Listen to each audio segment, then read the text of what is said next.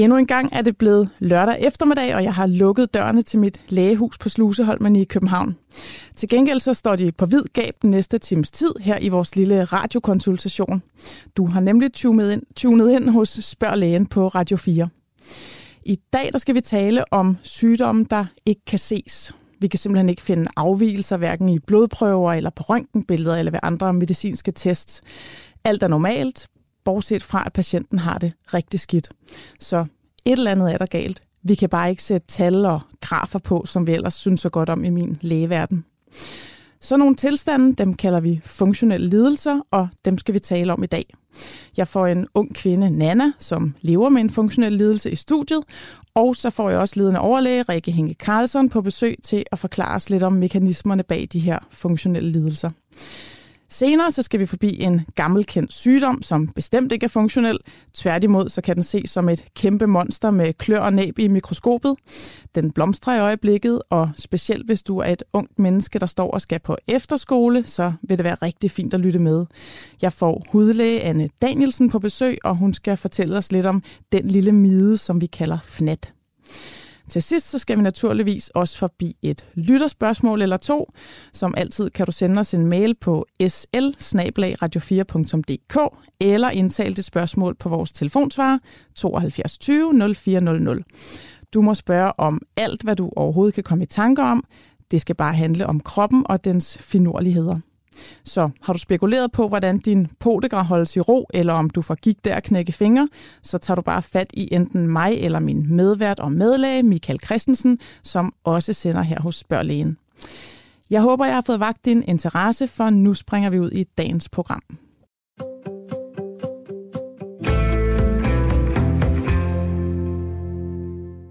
Når jeg sidder i min praksis, så er der selvfølgelig meget stor variation i de symptomer og emner, som patienterne kommer med. Det kan være alt fra et flåtbid eller et barn, der tager sig til øret. Det kan være en forstuet finger, en blærebetændelse, åndenød eller udslæt. Alt muligt forskelligt. Men fælles for dem er, at i langt størstedelen af, tilfælde, af tilfældene, så er det nogenlunde tydeligt, hvad problemet er, og hvad jeg kan gøre enten for at løse det, eller i hvert fald for at undersøge det nærmere, for eksempel med en blodprøve eller et røntgenbillede eller en urindyrkning. Men en gang imellem, så kommer der en patient, som bare har rigtig mange forskellige artede symptomer, og hvor enderne ligesom ikke rigtig hænger sammen. Samtidig har patienten det bare mega dårligt, og også lidt dårligere, end jeg sådan rent lægeligt lige kan forklare. Og sådan en patient har jeg her for relativt nylig haft et forløb med. Annika, som hun hedder, og hun har givet mig lov til at, at fortælle om det her i dag. Annika, hun kæmpede især med træthed. Hun var ikke bare søvnig, men fuldstændig og totalt udmattet ved mindste aktivitet. Hun havde ledsmerter, muskelsmerter, mavesmerter, føleforstyrrelser i armene, og hun mistede evnen til at koncentrere sig. Så havde hun hovedpigen og blev efterhånden så svag i sine muskler, at hun næsten ikke kunne hænge sit eget vasketøj op. Hun blev tilmeldt min praksis fra et andet lægehus, hvor hun havde haft et alenlangt udredningsforløb, uden at finde en årsag til sine symptomer. Og af forskellige årsager, så følte hun sig nødtaget til, nødsaget til at få, få lidt nye øjne på sagen. Og det vil altså sige, at da jeg lærte hende at kende, så havde hun allerede to års historik med lægebesøg og undersøgelser bag sig. Hun var sygemeldt, og hendes job hang i en tynd tråd. Hendes sociale liv det var fuldstændig sat på pause, og hun gik og følte sig ensom. Økonomien var efterhånden presset, ægteskabet led, og til sidst var det hele livssituationen øh, bare ikke holdbar. Hun fik selvmordstanker og, og mistede fuldstændig troen på sig selv. Og for at gøre en lang historie kort, så havde hun endnu et øh, 8 måneders forløb hos mig med yderligere udredning og mange konsultationer. Og min kollega, hendes tidligere læge, havde gjort et super godt stykke udredningsarbejde, så jeg supplerede sådan set bare op. Men ingen undersøgelser viste noget forkert. Og det er jo en stor udfordring som læge at sidde med en patient, der er syg, men årsagen ikke kan findes, så jeg kan jo blive bange for, at jeg har overset et eller andet vigtigt. Og derfor har jeg også brugt lang tid på at konferere med mine kollegaer og gennemlæse journalen flere gange og gå i tænkeboks. Og til sidst så var det, at diagnosen funktionel lidelse kom i søgelyset, og så startede der altså en helt anderledes tilgang til hendes lægebesøg. Væk fra udredning og hen mod at få det bedre. Og hvad der så sker, når vi er kommet dertil, hvordan det føles at være patient og hvad man kan gøre som læge, det kan mine to første gæster fortælle en hel masse om.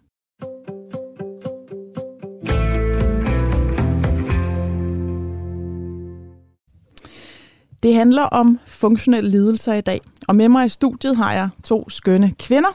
Det er dig, Nana. Du er 28 år og blev tidligere i år diagnostiseret med en funktionel lidelse, og din historie skal vi høre lige om lidt. Velkommen til dig. Tak for det. Og så øh, er det dig, Rikke Hinge Carlsen. Du er ledende overlæge på det, der hedder Center for Komplekse Symptomer. Det ligger på Frederiksberg Hospital. Og det er jo simpelthen dit felt, det her, øh, så det bliver rigtig spændende at høre om dine erfaringer. Velkommen til. Mange tak. Jeg vil jo rigtig gerne have jer begge to på banen, øh, så jeg vækster nok sådan lidt mellem jer, og I må også godt bryde ind, hvis I har noget at supplere med til hinanden. Ikke? Mm. Ja, men Rikke, jeg kunne egentlig godt starte med lige at høre dig fortælle, hvad er en funktionel lidelse egentlig for noget? Hvad dækker den her diagnose over? Jamen, du har jo selv været lidt inde på det også i starten med, at det er jo en sygdom, øh, hvor vi ikke kender, og som læger kan påvise den specifikke årsag, når vi laver undersøgelser og forskellige andre øh, udredningsmuligheder. Øh, samtidig ser vi jo patienter, der er voldsomt plader af symptomer, så det er ligesom hovedfokus, at, at man er begrænset i sin hverdag og sin livskvalitet af de her symptomer. Øh, og så er det oftest også et meget komplekst billede, hvor netop både det somatiske, altså det i kroppen, kommer med en masse fysiske symptomer, men også psykologiske ting, fordi det er frustrerende at gå og have en masse symptomer, der plager en og ikke kan forklares, og så hele det sociale liv, der præges også. Så det bliver sådan et komplekst sygdomsbillede, kan man sige. Mm. Og hvad, hvad, hvis der er nogle typiske symptomer, hvad, hvad er de så? Jamen altså, vi ser symptomer svarende til en overbelastet krop, faktisk. Altså, vi har også en pjæse, der hedder, når kroppen siger fra. Kroppen larmer og giver en masse signaler og symptomer. Så, så det vores øh, patienter beskriver er også de her øh, overbelastningssymptomer, hvor man kan blive lydlysoverfølsom og stressbar i kroppen. Det her øget alarmberedskab, at man kan have noget fra maven, fra ledene, have smerter især, ser vi også tit koncentrationshukommelsesbesvær. Så man kan sige egentlig sådan de stresssymptomer, vi også kender, øh, når man siger, at man har stress, øh, i en udvidet form, hvor kroppen bare giver en masse fysiske symptomer også. Mm. Og altså nu, det, det her med det forskelligartet, altså vi har en diagnose, der hedder funktionel lidelse, men den dækker jo over sådan en, en vifte af underdiagnoser, eller hvad vi skal sige. Ja, det gør den, og, og man kan sige, der er jo Altså det, der, der har vi nogle nedunder, der ligger ligesom i hvert speciale, kan man sige. Sådan er vores sundhedsvæsen jo delt op, mm. så man kan have slået sit hoved, hvis jeg har forskellige udløsende faktorer, der sætter den her sygdom i gang. Man kan have slået sit hoved, som er jo det, vi kalder postkomotio eller hjernerystelse. Så kan man have øh, en mavetarmgener, sådan en irriteret tyktarm. Man kan have det, der hedder kronisk træthed. Man kan have øh, startede med en, en virusinfektion i kroppen, og så kom der symptomer efter det. Man kan også have arbejdsrelateret stress, og så udløse flere og flere fysiske symptomer oveni. Så vi ser de her ting, der nogle gange kickstarter det, altså en udløsende faktor, øh, og andre gange ser vi ikke noget, men de fleste gange er der et eller andet, der starter det. Vi samler det i det her begreb, fordi at det er tilstanden, hvor vi ikke kender årsagen, og, og de her øh, tilstande og sygdomme har ikke andre steder øh, i systemet, hvor man kan gå hen og have en afdeling, hvor man kan få behandling. Så, så det er også afgørende, at der er et sted, kan man sige, hvor vi kan rumme det her meget komplekse med vores ja. tilgang. Så altså underdiagnoserne, kan man sige, har måske hjemme i hver deres speciale, noget med maven, noget med nervesystemet, men, men I samler dem ligesom, fordi der er et stort overlap i symptomerne, ikke? Det gør vi, der er et overlap lige ja. præcis. Vi ser nogle symptomer, altså, altså vi ser jo også patienter, der kan genkende hinanden, når de kommer mm. hos os. Ah, det der, det lyder meget som mig. Selvom symptomerne kan være lidt forskellige, så, så er der alligevel en god fællesmængde. Mm. Jeg tænker, jeg kommer nok lige til at vende tilbage til det der med, hvad der udløser der sådan noget, men, men nu vil jeg gerne lige have han er lidt på banen, fordi nu har lytterne lige hørt, hvad, hvad er det her funktionelle lidelse for noget. Øh, og jeg fortalte om før, at det tit er nogle rigtig, rigtig lange udredningsforløb, fordi mm. vi simpelthen har svært ved at, altså vi skal udelukke en masse, før vi når dertil. Mm. Så jeg kunne rigtig godt tænke mig at høre din historie gennem sådan systemet, om man så må sige. Ja. Øhm, hvad, hvornår opdagede du første gang, at et eller andet var galt? Uh, det gjorde jeg for, jeg mener det er 12 år siden, da jeg fik kyssesyge ja. øh, og spillede enormt meget håndbold på det tidspunkt. Og øh, så blev jeg jo sløj, og der kunne de jo så godt se, at jeg havde kyssesyge, men det var lidt som om, at jeg aldrig rigtig blev frisk efter det, og begyndte at blive endnu mere syg, og få en masse betændelsestilstand i kroppen. Jeg fik blærebetændelse og halsbetændelse, og ja, jeg kan næsten ikke huske det, fordi jeg har været så meget igennem, men øh, efter det, så øh, blev jeg tjekket for immundefekt. Øh, altså fordi du blev syg hele tiden? Ja, fordi ja. jeg blev syg hele tiden, og, og lægerne ligesom skulle finde ud af, der er et eller andet her, der ikke er, som det skal være, og jeg var vildt træt. Og du har jo øhm. kun, altså hvis det er 12 år siden, så har du været teenager, der, ja. og det er jo klassisk at få kyssesyge, og for ja. dem, der ikke ved det, så er det jo sådan en, en almindelig forekommende virusinfektion, mm. hvor man typisk får ondt i halsen og ja. bliver træt efterfølgende og sådan, ikke? Men, ja, lige præcis. Men som normalt bare går over af sig selv. Ja, ja, ja. det skulle det gerne gøre. Det virkede ja. lidt som om, det gjorde det ikke. Øh, tværtimod, så fik jeg det egentlig bare øh, være, sådan konstant være, øh, over lang tid jo. Og, øh, og lægerne kunne bare ikke finde ud af, hvad der var galt. Så jeg har øh, været ind og ud af systemet i, i 12 år med forskellige mærkelige symptomer. Øh, og også givet op nogle gange og tænkt, Nå, så må det jo bare være sådan. Mm. Og, øh, og så øh, var jeg jo så heldig at komme ind til Rikke og de andre eksperter derinde, mm. øh, som så kunne hjælpe mig.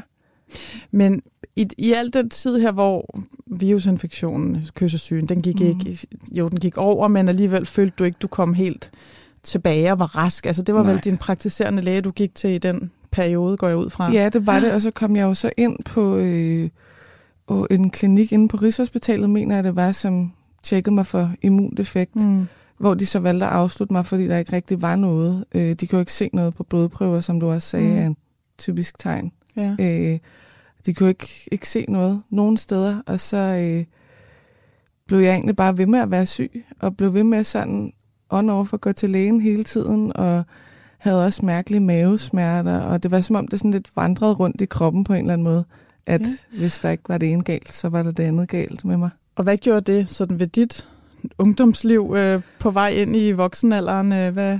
Det har været enormt hårdt og enormt stressende øh, for mig, fordi at jeg, øh, jeg startede i gymnasiet, øh, men havde hele tiden for meget fravær. Ja. Så jeg var jo hele tiden til samtaler, og jeg tror, at man kan... Altså, jeg har set det lidt som sådan, at jeg har altid været to-tre skridt bagud i forhold til alle andre. Men har hele tiden, fordi at der ikke har været nogen, der kunne finde ud af, hvad det var, skulle kæmpe mig op alligevel. Mm. Så det har jo bare gjort, at jeg har været konstant udmattet og træt og stresset. Og, og netop rigtig... endnu mere i alarmberedskab, ja, som. Rikke fortalte før, ikke? Ja. At det ja. var du i forvejen, men mm. fordi du så gennemfører gymnasiet og så videre ja. på normal vis, så ja. ja. Okay. Øh, Rikke, nu hører vi det her, at, at Nannas sygdom blev udløst af sådan en ret banal virusinfektion i ungdommen. Ikke? Ved vi, hvad, altså, hvad er det, der giver de her funktionelle lidelser, udover du siger, at der skal være noget, der måske udløser det? Altså, hvorfor får man det?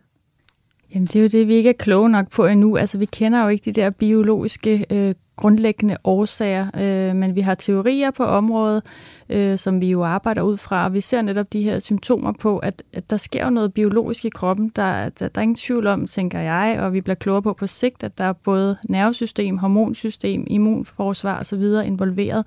Kroppen hænger jo sammen mm. på, øh, på en, øh, en kompleks måde også, så alle systemer bliver ligesom påvirket. Og så når man netop ikke på en eller anden måde får sat ind med det rigtige fra start, så, så kan det udvikle sig, og der kan skabes endnu mere alarmberedskab i kroppen. Man kan også få angst for symptomer.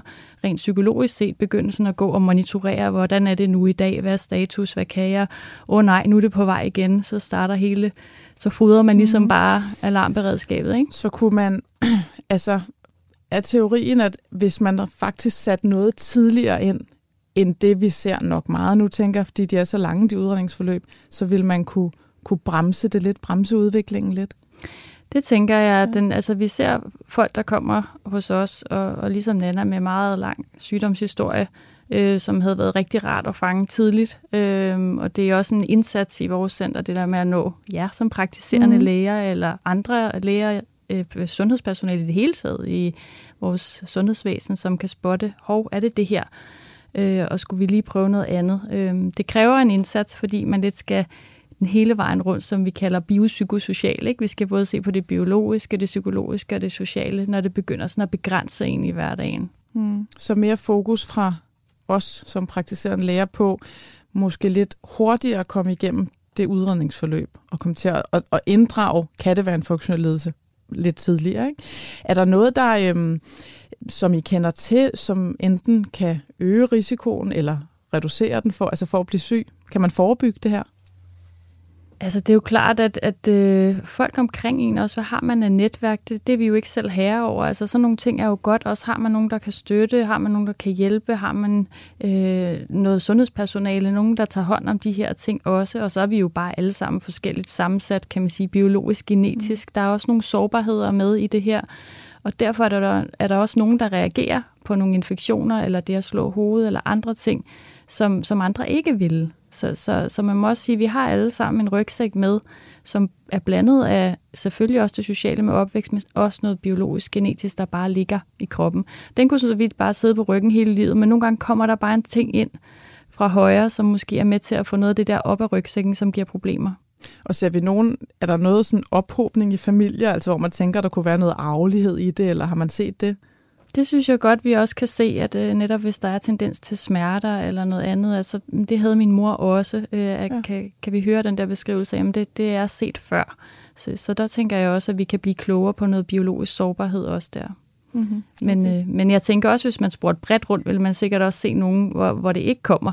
Øh, så det er svært lidt at sige, den, den forskning har vi ikke helt endnu, men, øh, men prøver jo at gøre os klogere på alt det her. Mm. Og hvis, jeg kan jo spørge jer begge to, hende, Annika, min patient, jeg fortalte om, er det repræsentativt? Ja, den var rimelig spot on. Ja, du kan kende dig selv Ja, altså jeg, jeg følte lidt, at du sad og snakkede om mig. Ja. Det, det er sådan lidt det samme øh, sygdomsforløb, øh, som jeg har været igennem, synes jeg, og de samme symptomer, der, der dukker op. Øh, ja. Så det er det, det der overlap i de ja. forskellige kategorier, I faktisk kan kende hinanden i det der. Ja, ja. ja. Okay. Og Rikke? Ja, helt der. klart. Altså, der, der er noget meget genkendeligt i den historie, og så er der helt klart også nogen, der kommer med andre symptombilleder. Øh, men det der med også, du sagde det også, det vandrer rundt i kroppen. Mm. Altså, man kan sådan, det, det bliver ved at være der, og vi siger jo også først, det er en funktionel lidelse, når man har haft symptomer over et halvt år. Mm. Altså, det skal ligesom være vedvarende. Faktisk er en fjerdedel af befolkningen kan rende rundt og have de her fysiske symptomer on and off, som man ikke kender til, øh, som går væk af sig selv. Men nogle gange, når det så bliver ved at være der og over et halvt år, så kan vi gå over og, og begynde at tænke, er det en funktionel ledelse? Ja, for vi må godt have, have underlig krop. Det må vi. Et lille stykke tid. Det er det, den, vi skal den, huske. Den larmer jo lidt. Ja, ja kroppen det larmer. Ja. Det er helt normalt. ja. Og vi skal også huske, at dem, vi ser hos os, er jo de moderat til svære, så, så, ja. så det er altså kun 1-2 procent af befolkningen, der får sådan noget. Ikke? Øh, så, okay. 1-2 procent bliver sådan forhold, altså meget påvirket af Ja, en, en der kan vi se det. Ja, okay. Jeg kunne godt tænke mig at spørge lidt ind til øh, opfattelsen af funktionelle lidelser, fordi bare i den tid, jeg har været læge, der føler jeg, at det faktisk er ændret ret meget øh, og til det bedre. Men, men jeg har stadig fornemmelsen af, at der er noget sådan stigmatisering eller misforståelse af det. Øhm, mm. Så jeg vil lige høre, Nana, hvad var din egen og dine omgivelsers reaktion på det her funktionelle lidelse? Øhm, min tætte familie og venner har taget rigtig godt imod det. Mm. Øhm, men jeg synes, at der er en grundlæggende forkert indstilling til, hvordan man ser sygdom, man ikke kan se øh, ja. i samfundet. Også i hvert fald, nu kan jeg jo kun tale for mig selv, øh, men det sygdomsforløb, jeg har været igennem, har sat sig lidt som noget angst i mig også, at skulle dele, hvordan jeg har det. Øh, fordi at jeg har fået sådan en, om folk tror jo alligevel ikke på mig. Men, men er det sådan en... Altså er det sådan en, hun, hun er hypokonteragtig, eller er, er det, eller hun er, det, det sidder i hovedet, eller altså hvad, det, har været, det har været en god blanding, vil jeg sige. Ja. Øh, jeg synes både, der har været øh, læger, nu har jeg, jeg har jo skiftet faktisk læge rigtig meget, fordi at, øh, som du også nævnte med hende, Annika der, der skulle nogle nye briller på, eller briller til at se om, øh, hvad, der, hvad der er galt med mig.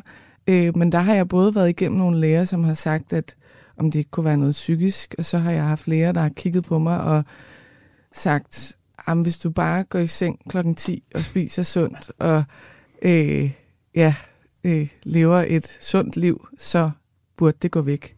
Ja. Øh. Og det er jo det, man kan sige, fordi vi bliver jo alle sammen trætte og, ja. øh, øh, og får flere symptomer og alt muligt, hvis ikke vi sover nok. Men, mm. men forskellen er jo, at man kan sove ja. 14 timer ja. i døgnet, og, ja. og, og man så er lige træt, ikke? Det er ja. jo der, hvor... Jamen, det er den der konstante ja. udmattelse, og jeg synes bare, for at vende tilbage til, hvad folk tænker om det, så øh, er jeg positivt overrasket over, hvordan folk har taget imod det i min, i min omgangskreds, mm. men jeg synes stadigvæk, at der er en eller anden grundlæggende holdning til, at når man ikke kan se det, så er det meget farligt at snakke om, og så bliver det sådan lidt uh, så kan det være det oppe i hovedet. Og det har der sat sig mm. i hovedet på mig, det vil jeg da gerne indrømme, men det har jo ikke som sådan noget med sygdom kun at gøre. Nej, det var også som Rikke forklaret før, mm. det, det her, det bliver, når man går i mange år med mm. noget, og ja. faktisk har det dårligt, så ja. sætter det sig jo. Mm. Altså, så bliver man jo øh, ked af det, og øh, ja.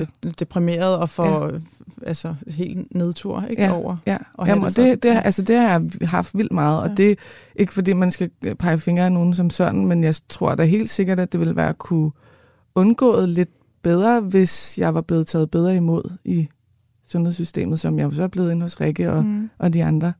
Men det, altså, det jeg næsten hørt dig sige, er, at folk kan sådan tro, jamen, nå, er hun psykisk syg, hvilket mm. så leder en videre til, jamen det er der så også en hel masse stigmatisering i åbenbart ja. at være, ikke? Ja, at, lige præcis. At det er mere ja.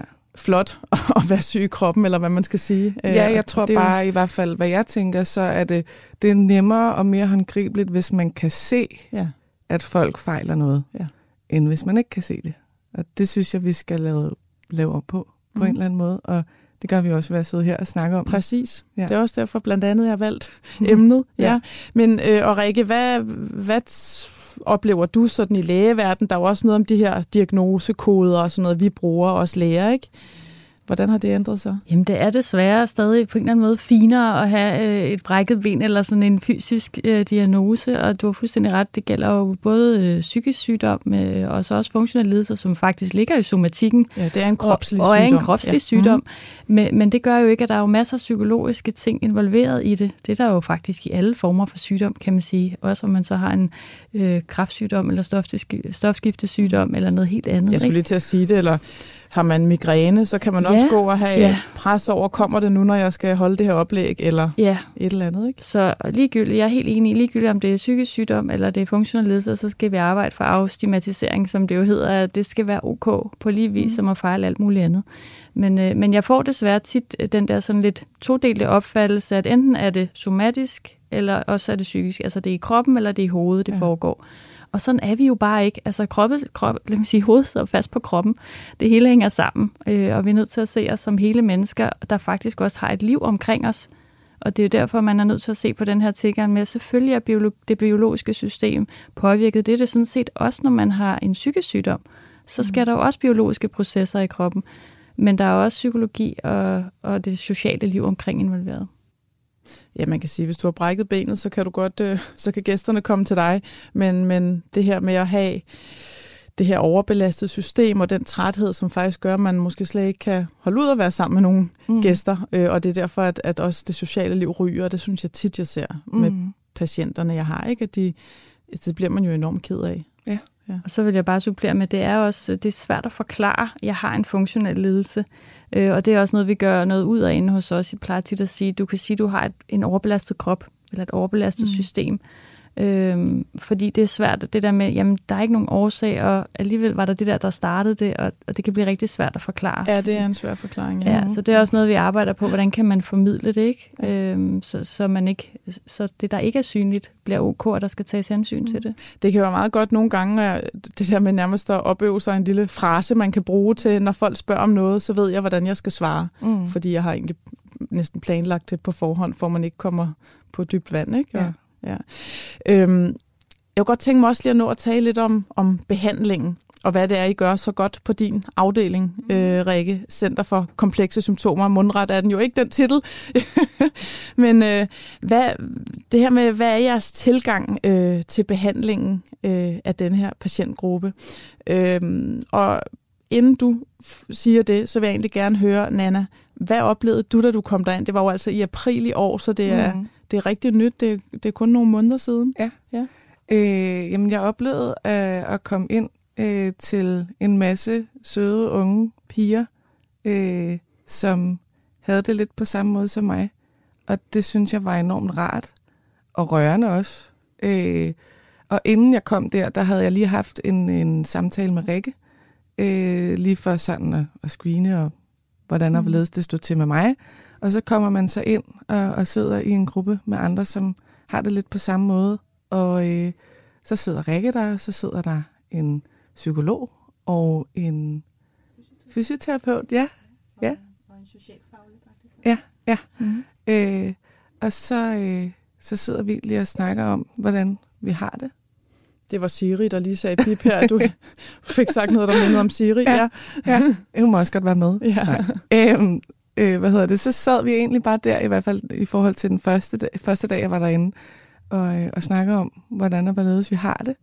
Og, og det var enormt rørende og enormt sådan... En, altså, det var en vild oplevelse at, at sidde og, og snakke med nogen, som har det på samme måde, eller høre deres historie, når jeg har gået 12 år og tænkt, måske det bare er mig, der er noget galt med, fordi det tror jeg ikke, man kan undgå at tænke, eller jeg kunne i hvert fald ikke undgå at tænke, at det måske bare var mig, der var noget galt med, når jeg i 12 år har fået at vide, at der ikke var noget. Mm. Men, Men man går da også hele vejen rundt, så når allerede til dit første samtaler, at der både er en øh, fysioterapeut, det er noget med kroppen, en psykolog, mm. det er noget med, hvad der så følger af ting og sager ja. i, i hoved og humør, ikke? Mm. Øh, og så faktisk en, en socialfaglig, altså som kan hjælpe, jeg tænker, uddannelse, job, der er alt muligt, der kan være kompromitteret, ikke? Ja. ja. Og, hvad, og så gik du i forløb i den gruppe, eller hvad? Ja, så gik vi der øh, tre gange om ugen i to uger. Ja, så intensivt. Ja. Sådan kort og intensivt. Ja. ja, helt vildt. Og så var det fra, var det fire timer, hvor vi så øh, lavede alt muligt forskelligt. Det var både, hvor vi lærte noget omkring øh, sygdommen, og så lærte vi også en masse forskellige øvelser, som, øh, som vi kan bruge. Øhm, så og det til at håndtere? Ja, lige præcis. Lige præcis det der med at have en, en, en overbelastet krop. Der er der jo mange ting, der kan hjælpe på det, men jeg tror også, i hvert fald for mig, var det rigtig godt at lære det der med at, at starte fra bunden, og ikke have for høje ambitioner, og så mm. bare altså, hvad hedder det, gå ind i det med sådan en, det skal jeg bare gøre, og så får jeg det bare godt. Men altså, tag det stille og roligt i, i små tempoer, og lære, at det er okay at lytte efter til sin krop, og hvornår er nok nok. Øhm, det synes jeg var enormt rart, og det gjorde vi blandt andet med en masse forskellige øvelser i forhold til fysioterapi, øh, hvor vi lå på nogle måtter og havde nogle forskellige bolde, hvor vi lavede en masse forskellige ting, og så gik vi ture og lavede noget mindfulness også, så det var... Mm. Altså, ja. så er det sådan lidt, jeg hører, at hvis man har levet mange år med en overbelastet krop og tænkt, mm. der er jo ikke noget galt, du skal bare videre, videre, videre, og ja. egentlig en negativ, en dum spiral, ikke? Ja. så går man nu helt tilbage og siger, hov, lyt lige, når mm. den siger, det må du ikke, så ja. kan det være, du skal lade være. Ja. Eller ja. Og det, altså, ja, lige præcis. Og det var jo noget så banalt, tror jeg, at man tænker, hvis man også så os gøre det, altså at vi skulle lære at mærke efter, når vi gik i kroppen. Ja. Så vi gik bare rundt i en cirkel og øh, lyttede til vores krop. Og, og for mig var det meget sådan en, en vild underlig oplevelse, fordi det var jeg ikke vant til, fordi jeg er vant til bare at køre på hele tiden. Du er vant til at få den til at tige stille, ja. og nu skulle du pludselig Ja, nu skulle jeg pludselig mærke ja. efter. Øh, ja. Og det var vildt rart, men også underligt. Og sådan en, hold da op, det er jeg slet ikke vant til at gøre. Ja. Og det tror vi alle sammen vil have godt af faktisk, ikke kun også derinde, men generelt. Det tror jeg, du kan have ret i. Ja. og hvad, hvis du skal supplere med det, Rikke, altså hvad, hvad er ligesom, hvad er tilgangen til den her behandling? Jamen altså, det er jo den der helhedstilgang, som Nana også beskriver, og nu det her var et særligt projekt for unge, som vi har kørt, øh, og normalt kører vores gruppeforløb over længere tid, 12 uger faktisk, så det har også været sådan et intensivt ungeforløb, hvor vi gerne vil prøve at samle nogen på samme alder. Øh, og komme med en tidlig indsats. Men ellers så tror jeg, at det afgørende også, at man får en lægesamtale i starten, hvor vi er så heldige, at vi har to timer med patienten, og det, det har man jo ikke andre steder i systemet i den ramme, der er. Så det er også utrolig afgørende for at få skitseret hele forløbet. Altså det er, man har jo aldrig været hos en læge før, der kunne lytte så længe, og endelig fik du samlet alle trådene, og mange siger, at det er den bedste behandling, jeg har fået, hvor man jo egentlig kun har lyttet og samlet tråde. Men øh, hvor man, vi jo også som læger er ydmyge over for, at det er fordi, jeg har den ramme, den er ikke andre steder i systemet. Ikke? Men ellers er tilgangen jo også sådan helt ordnet set faktisk at sige, der er alt, hvor du bare yder, altså du vil være der, hvor du var før, uden symptomer, og så er der intet, jeg kan ikke noget. Og hele det spektrum imellem der er jo sindssygt interessant at udforske. Jamen, der er så meget mellem alt og intet. Mm. Yeah. Så, så hvis jeg en dag føler mig som intet, hvad er så det næste step, der ligger lige over intet? Hvad kunne det være? Eller hvis jeg en dag kan mærke, at jeg er ude i alt, okay, hvad er det, jeg skal skrue ned til? Hvad ligger under her? Så, så simpelthen at få prøvet sig selv af i det, og så med den der meget øh, oplevelsesorienterede tilgang også, at sige, lad os prøve at fornemme den der krop. Hvad foregår der? Tit er vi jo meget i vores hoved og vil gerne rigtig mange ting, eller bliver frustreret over ikke at kunne noget. Men hvad foregår der faktisk nede i kroppen? Så, så det kræver både, kan man sige, noget altså psykologisk også at arbejde med, for nogle kan man være bange for os, hvad der foregår, eller man kan være frustreret, eller alt muligt andet. Så, så det der arbejde med det samlede, det giver virkelig noget. Men det er rigtigt, vi kan jo godt være lidt alt eller intet. Jeg kender det jo godt. Altså, når kan jeg ikke løbe maraton, så kan det også bare være lige meget, så kan jeg slet ikke løbe mere. Men øh, man kan godt gå en tur, så måske kunne man også godt lunde en lille tur, eller der er, som du siger, meget mellem alt og intet. Ikke? Så vil jeg lige høre altså, jeg tænker, det her lange udredningsforløb, og det er hele tiden ud til en ny specialist, når det var heller ikke det. Hjem til egen læge igen, ud til en ny specialist, når det var heller ikke det. Altså, det er jo sådan en udelukkelsestilgang, ikke? Mm. Øh, og ikke sjældent har jeg jo også haft patienter i altså sådan kraftpakkeforløb, man tænker, der, når du har det så skidt og har så mange, der må jo være et eller andet, ikke? Mm. Men, men hver gang kommer patienten tilbage, der var ikke noget. Hvad sker der, når man så altså når man så kommer ind til Rikke eller øh, andre, så ændrer tilgangen sig jo fuldstændig fra udredning, udredning, udredning til, nu er vi her. Mm. Nu skal, vi, nu skal vi, vi tager det lige ned i gear, og vi skal have dig til at have det bedre og høre, hvordan du har det. Altså, mm. hvad, hvad er det for? Det er et vildt skifte. Ja, altså igen, det, det var meget overvældende lige pludselig at blive taget seriøst. Mm. Og, så det er det, du føler, altså egentlig, ja. at, at det var første gang, du sådan, der rigtig var en, der lyttede? Mm. Ja. ja. ja. Øh, det er jo også vildt. Og der sidder egentlig. fire mennesker, ja. der faktisk gerne vil lytte på en. ja. Fire eksperter, der har forstand på, hvordan man har det inde i, som, som gerne vil lytte på en og tage en seriøst, og gerne vil en det bedste. Det synes jeg var vildt øh, rørende og overvældende. Og det tog mig også lige nogle dage, og sådan, okay, det er det her, jeg skal nu. Nu kommer det også meget tæt på, ikke? Ja. fordi jeg har jo været vant til at have en helt anden tilgang til øh, sundhedssystemet, og hvordan jeg skulle klare mig bedst muligt, og det har jo bare været at knokle på og lade som ingenting og ignorere min krop, og så lige pludselig sidder der nogen, der siger, ej, det dur ikke. Det skal ja. du ikke gøre. Det får du det ikke bedre af. Og hvordan, nu har du været i det der lidt korte, men intensiv forløb. Har der mhm. så, er det så stoppet der, eller er der opfølgninger? Hvordan er det ligesom fortsat eller afsluttet? Jeg er afsluttet derinde. Ja. Jeg har næsten lige haft en afsluttende samtale med Rikke, ja. og så bliver jeg øh, sendt til min egen læge igen, hvis der skulle opstå noget. Mm men jeg har en masse gode redskaber til, at jeg tænker, at jeg er der, hvor at jeg bliver rask. Okay. Øh, og det havde jeg aldrig nogensinde tænkt, at jeg ville sige i april. Okay, æm, det er øhm, godt. Det er jo godt nok også gået hurtigt. Ja, det er gået vildt hurtigt. Men jeg forløbet i betragtning. Ja, ja, ja. Men jeg har også virkelig dykket ned i det, i det psykologiske, fordi jeg tror, at det har været meget vigtigt for mig at arbejde med, fordi det har sat sig så meget i hovedet på mig også ja. i så mange år at gå og have det så skidt, at okay, som Rikke også siger, det hænger jo sammen. Hovedet og kroppen hænger jo sammen. Og jeg, jeg følte lidt, at jeg var gået i baglås op i hovedet. Så ligesom at få den der forløsning af, okay, det er sådan her, jeg skal arbejde med mig selv. Så gik det lige pludselig meget stærkt.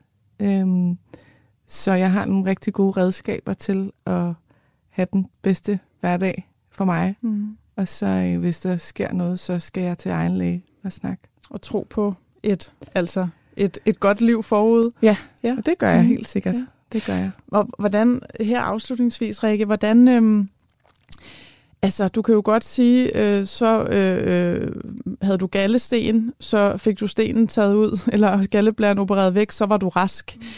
Altså, hvornår, hvornår man syg, hvornår man rask med det her? Altså, hvad... Det er et super spændende spørgsmål, ja. og, øh, og jeg tænker jo, rask er noget med, når man selv føler, at man kan styre de ting, man gerne vil, ja. øh, og man kan leve et meningsfuldt liv, og man ikke føler sig begrænset, så kan man jo godt have symptomer. Vi har mange patienter, der også beskriver, at de træder i baggrunden, bliver baggrundsstøj, men måske har man stadig den sårbarhed med, at man kan se opblussen i det, mm. men man selv har mestringen og styringen på det, og den vej, man gerne vil.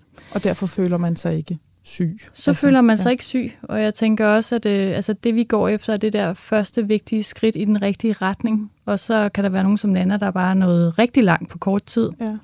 Og for andre tager det længere tid. Det kommer helt an på, hvor hårdt det har sat sig, og hvor svært det er at komme ind til de der ting, hvor der skal startes op. så på den måde, så, så, så sætter vi en proces i gang, og man hopper ikke ud fra os, når man er færdig, øh, fuldstændig symptomfri. Mm. Øh, men nogle er bare noget længere end andre, og, og det der med at have styring på, det er det, jeg gerne vil nå hen til. Nu har jeg den her redskabskasse med. Mit mål er der at, at vide, hvad man skal bruge for at nå videre i processen.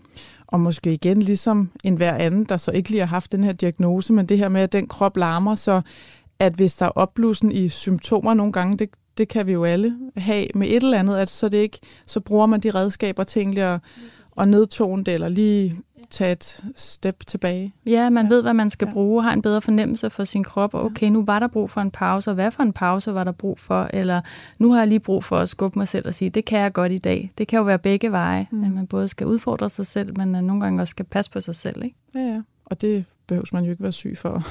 det, som du sagde, Nana, vi vil alle sammen have godt af sådan noget der, ikke? Ja. okay, men altså øh, virkelig god. Det endte godt. Ja, du er godt på vej i hvert fald, ja. Nana. Ja. Øhm, vi skal til at runde af, og Rikke Hinge Karlsson, du er ledende overlæge, som sagt, på Center for Komplekse Symptomer. Ja, jeg fik sagt det rigtigt. På Frederiksberg Hospital, øh, og tak for at dele ud af din øh, ekspertise og udvide vores horisont en lille smule. Øh, ja, det er jo som sagt kompleks, komplekst både for os læger og pårørende og kollegaer og så andre, der står ved siden af en med en funktionel lidelse. Så tak til dig, Nana. Du har prøvet det på egen krop. Mm. 12 år ja. udredningsforløb, og så få måneder på at få det så meget bedre.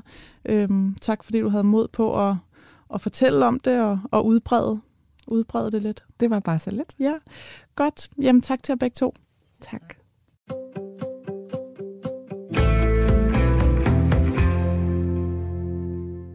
Efter en lang snak om funktionelle lidelser, som kan være svære at udrede og sætte tal og grafer på, så skal vi nu til en sygdom, som er meget konkret.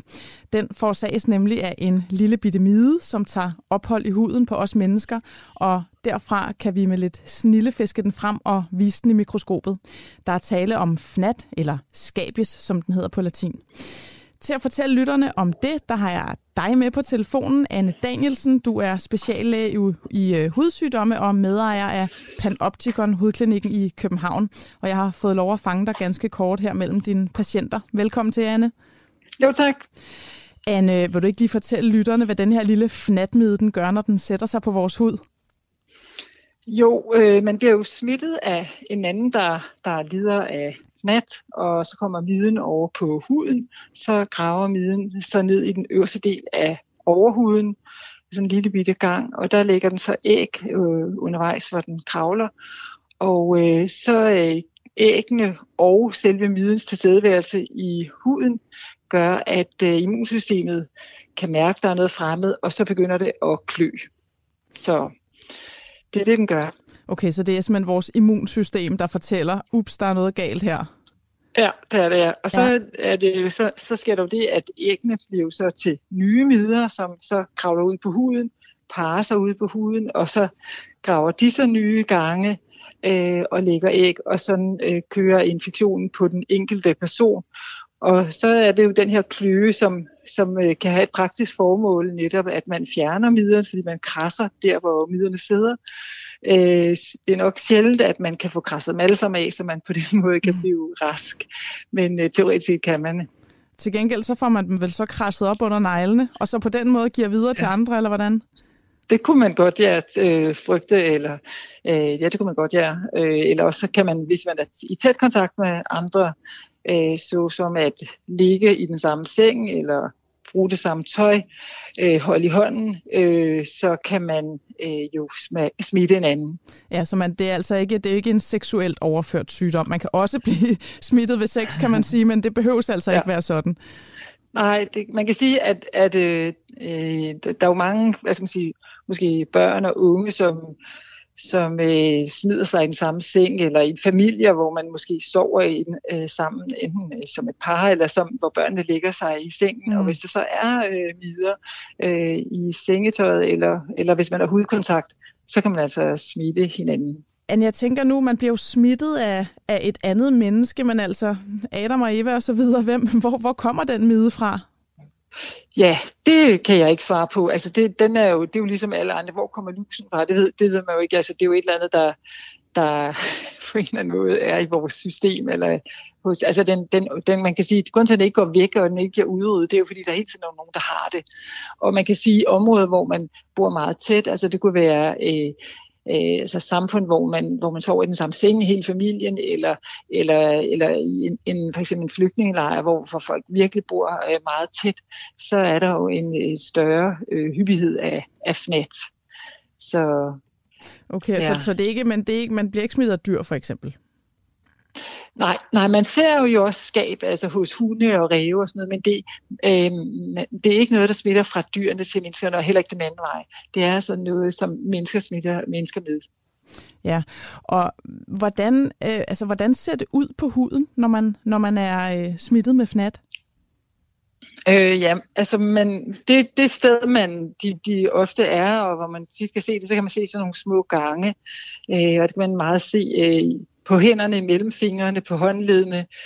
Øh, de har også en, øh, en øh, forkærlighed for at sætte sig omkring brystvorterne. Hos mænd sætter det sig meget på penis.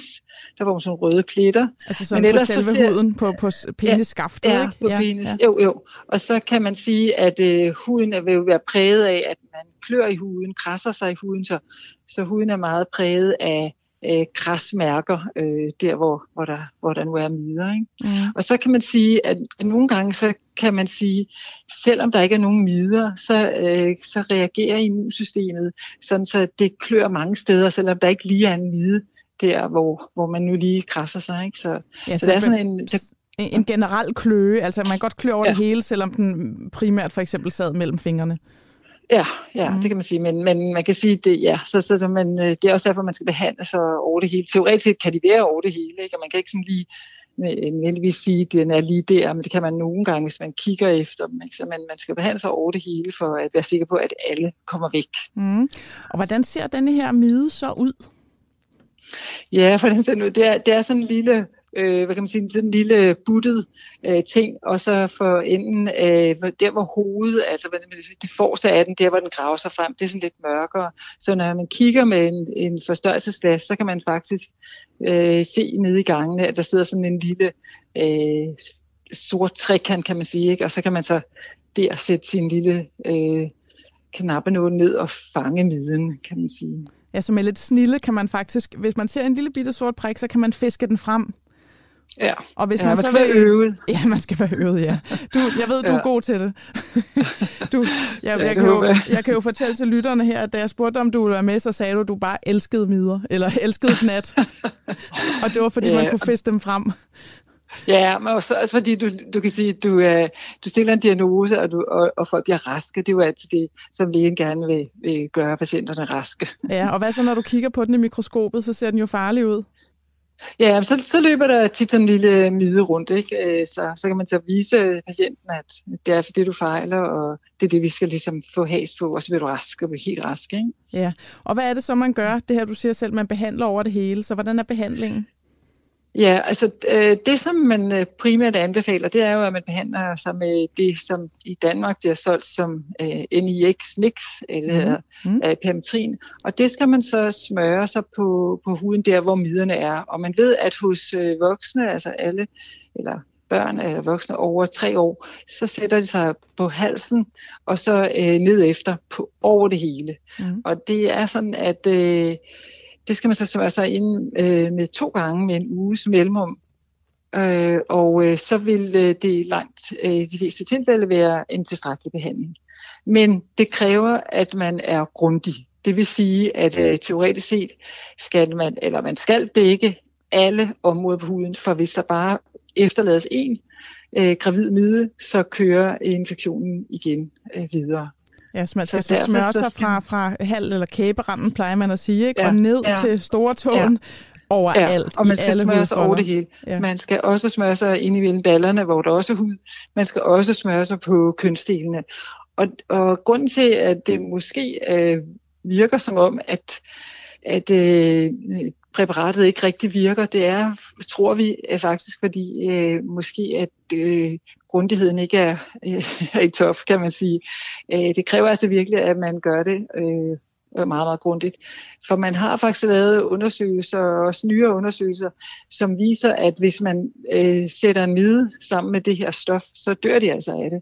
Så man, man mistænker måske lidt, at folk er lidt for hurtige til at, at sige, at det ikke virker, og så søge anden behandling. Ja, så mere, mere øh, tjusk end, end resistens er der tale Måske ja, ja. Ikke? Man kan også sige, at det tjusk, det kan jo være på mange måder. Man kan sige, at hvis man er en familie, og, og øh, der er bare en i familien, som ikke får det gjort ordentligt, øh, så er der jo en, en risiko for, at, at hele familien bliver smittet igen.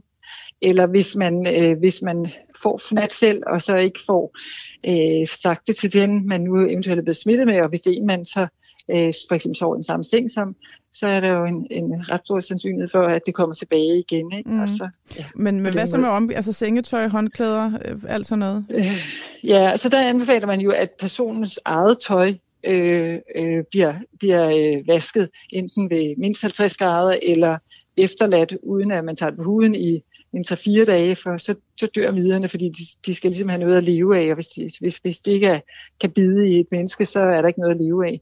Så derfor så dør de, hvis øh, tøjet bare står øh, okay. i fire dage. Øh, og så er der sengetøj, det, det anbefaler man også, at man, at man vasker øh, ved mindst 50 grader. Og så anbefaler man meget kraftigt, at man finder ud af, hvor kom det fra, og får fortalt det til øh, dem, der nu øh, kan have smittet en. For mm. ellers så, så kører infektionen bare videre. Så kører den i ring, ja. Altså er det ja. helt forkert, når jeg har oplevet her, jeg vil i hvert fald sige det seneste års tid, at, at jeg får flere, altså jeg synes, der er flere, der kommer med fnat. Øhm, øh, ja, nu, nu kan man sige, du er jo den første, der ser patienten. Jeg ja. ser, har set i de sidste fem år, vil jeg sige, øh, der har vi haft øh, virkelig en infektion, eller en, en øh, epidemi, kan man sige. Øh, ikke bare i Danmark, men i hele Europa, og måske også hele verden, men i hvert fald i hele Europa, der har der været tiltagende øh, flere, der har fået øh, fnat. Og det øh, ved jeg ikke hvorfor, men, øh, men det er altså det, vi har oplevet. Okay, og får så... du dem, altså du har jo sådan en hudlægeklinik, så får du dem, hvor vi ikke når i mål i almen praksis, eller? Jeg får jo nok øh, dem, hvor man også kan sige, at man er jo ikke, at det, det at få stillet diagnosen øh, FNAT er jo ikke bare, bare meget nemt. Øh, man, der er jo, når man klør på huden, kan man jo også fejle nogle andre mm. ting. Øh, man kan fejle, fejle klima og tør hud og, og andre øh, sygdomme, som giver Så Jeg ser jo dem, som, hvor man ligesom er i tvivl om diagnosen, øh, eller, eller hvor det ikke lykkes at få behandlet det øh, så tilfredsstillende. Okay.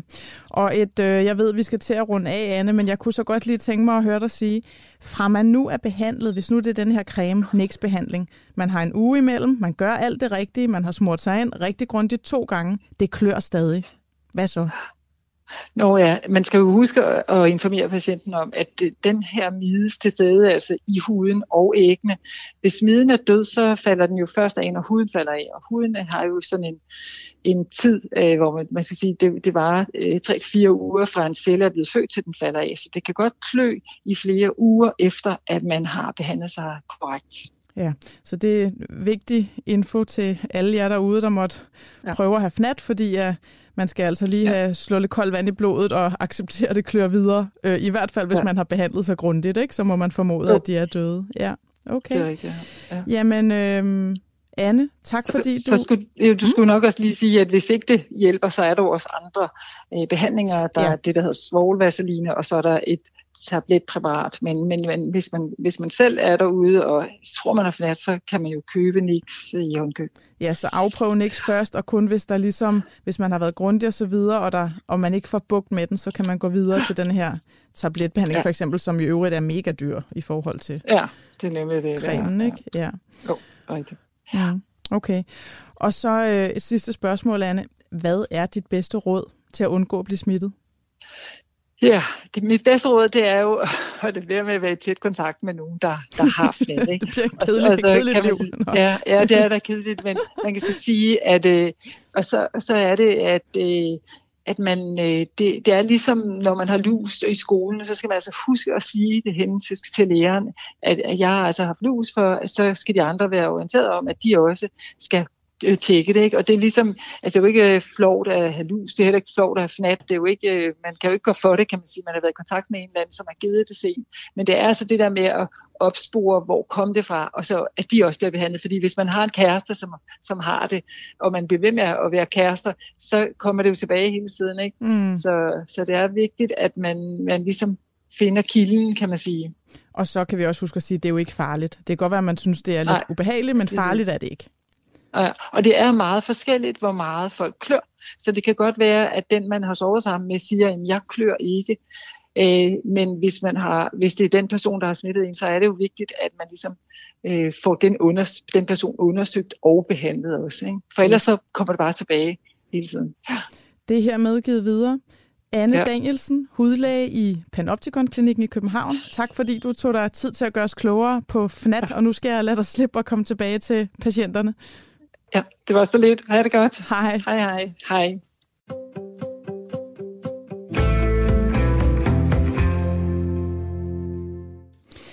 så er vi kommet dertil i programmet, hvor jeg vil læse et lytterspørgsmål op. Og som det rødhårede menneske, jeg selv er, så kan jeg simpelthen ikke lade være med at tage det her fremragende spørgsmål fra Elvira. Hun skriver sådan her. Et spørgsmål har rejst sig i familien. Vi er tre søskende, som hver især har tre børn. Både os søskende, vores forældre, vores ægtefæller og alle ni børn, de har nuancer af lyst eller mellemblondt hår. Min bror har så lige fået nummer fire barn, og hun er fuldstændig rødhåret. Skal vi tænke noget, eller ja, hvordan, hvordan i alverden kan det ske? Tak for et godt program, hilsen Elvira. Og så skriver hun også, PS, vores mor mener, at hendes morfar havde rødt skæg, men han døde ungt, og det eneste billede, hun har, er i sort-hvid. Så øh, Elvira, her kommer mit svar, og ud fra den beskrivelse, du sender, så øh, behøver du altså ikke at have dårlige tanker om din brors kone.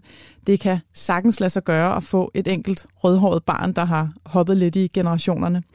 For det er sådan, at de gener, vi fødes med, de stammer 50% fra vores far og 50% fra vores mor. Så hvis du nu forestiller dig, at, at genet for den her lille piges hårfarve, den ligner et stort X, så er den ene streg i X'et, det er hendes mors genmasse, og den anden streg, det er hendes fars, altså for hårfarven. Og begge forældre, de har jo på samme måde øh, gener fra deres mor og far. Og så er der den her røde hårfarve, og det er det, vi kalder et recessivt gen. Og det betyder, at det er underordnet nogle andre hårfarver.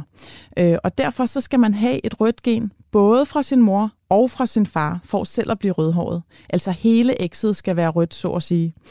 Hvis man nu kun får et enkelt rødt gen fra den ene forælder, så bliver man ikke selv rødhåret, men man kan så bære den røde farve i sine egne gener, og så senere give det videre til sit eget barn. Øh, det er jo tilfældigt om, hvilken streg i ens eget X, der bliver givet videre.